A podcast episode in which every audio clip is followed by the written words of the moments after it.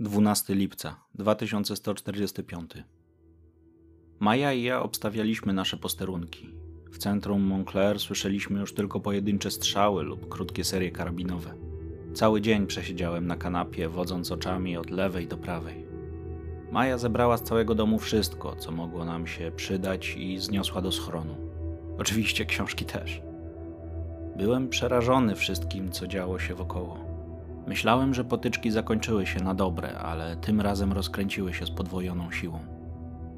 O 19.18 na nasze osiedle przyjechało kilka samochodów. Spodziewałem się zobaczyć wozy naszej armii. Zamiast tego pod dom Flendersonów podjechały gangusy z zakrytymi twarzami. Widziałem, że mieli ze sobą broń. Wchodzili do domów i zabierali wszystko, co cenne. Cholerni szabrownicy.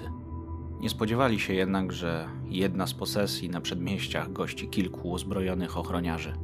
Szczerze mówiąc, myślałem, że zwiali, jak na mieście zaczęło robić się gorąco. W każdym razie na ulicy wywiązała się strzelanina. Mógłbym przysiąc, że kilka kul trafiło w nasz dom. Członkowie gangu padali bezwładnie na ulicę pod strzałami pistoletów. Głupie dzieciaki, nie wiedziały na co się porywają. Ochroniarze przydzieleni przez Fundację Pionierów długo stawiali opór, Bandyci jednak nie dali za wygraną. Było ich znacznie więcej. Podpalili budynek butelkami z benzyną albo inną łatwopalną cieczą i wystrzeliwywali jak kaczki każdego, kto wybiegł ze środka domu. Po dwudziestominutowej walce gang zaśmiewał się i upajał wygraną.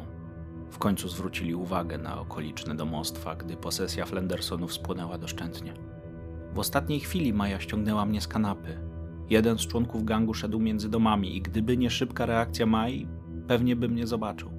Weszliśmy do schronu i nerwowo czekaliśmy z naładowaną bronią, gdyby udało im się odkryć naszą kryjówkę.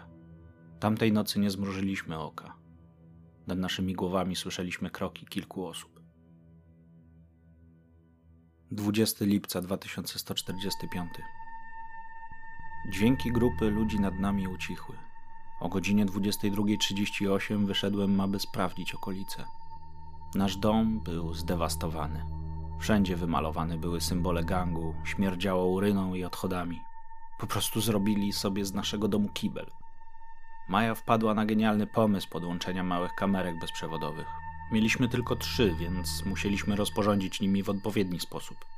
Ustawiłem jedną w kuchni, tak by obejmowała wejście do schronu, drugą w salonie, Pokazywała drzwi frontowe i jedną w ogrodzie.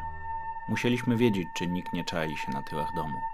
Czasami mam wrażenie, że obsesja Jeffa na punkcie wojny, intryg i zabezpieczeń ukazała mu przyszłość, która pozwoliła mi i Mai przeżyć. A może był to tylko łód szczęścia? W każdym razie dzieciaków z gangu już nie widziałem, chociaż noc nadal niosła dźwięki strzałów pistoletowych. Widziałem na ulicy martwych ludzi. Nie miałem odwagi do nich wyjść. Wróciłem więc do schronu i po cichu zasunąłem za sobą przejście. 21 lipca do 9 sierpnia 2145 roku.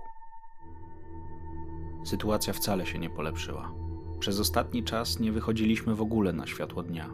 Wszystko, czego potrzebowaliśmy, mieliśmy pod ziemią. Czasami w kamerce pokazywali się ludzie, którzy szukali jakichś rzeczy albo po prostu potrzebowali pomocy. Szukali czegoś do jedzenia albo picia. Za dużo naoglądałem się bezprawia, żeby dać się zabić. Wiedziałem, do czego może popchnąć desperacja. Nie ryzykowaliśmy. Byliśmy za bardzo wystraszeni. Co godzinę sprawdzałem też wiadomości z frontu. Wiele konfliktów przeniosło się do Europy. Swoją drogą byłem ciekaw, czy ktokolwiek, kogo znałem, przeżył. W międzyczasie mogłem też lepiej zrozumieć konstrukcję schronu. Wybudowanie takiego pomieszczenia musiało pochłonąć niebotyczną ilość pieniędzy i materiałów. Nawet maleńka, wybudowana łazienka kabinowa, jak na dawne czasy, była niezwykle zaawansowana, ale może odpuszczę tobie szczegółów codzienności. Przeczytałem większość książek, które Maja zabrała z domu, w tym ponad 1500 stron podręcznika medycznego. Jedliśmy, spaliśmy, czasem kochaliśmy się, żyliśmy. Musieliśmy przetrwać, przeczekać najgorszy okres. Wiedziałem, że czy prędzej, czy później skończy się wszystko, co znałem.